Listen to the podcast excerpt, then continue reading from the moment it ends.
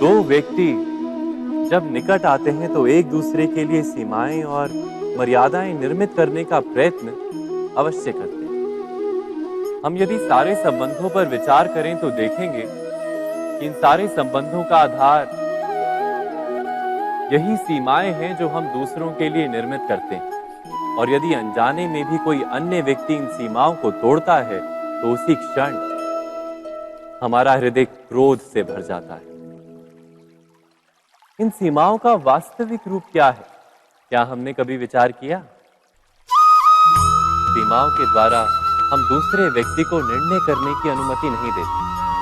अपना निर्णय उस व्यक्ति पर थोपते अर्थात, किसी की स्वतंत्रता का अस्वीकार करते हैं हम।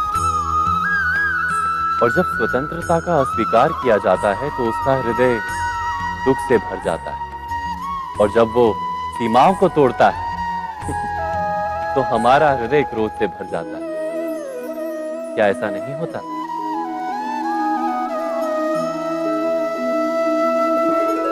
पर यदि एक दूसरे की स्वतंत्रता का सम्मान किया जाए तो किसी मर्यादाओं या सीमाओं की आवश्यकता ही नहीं होती।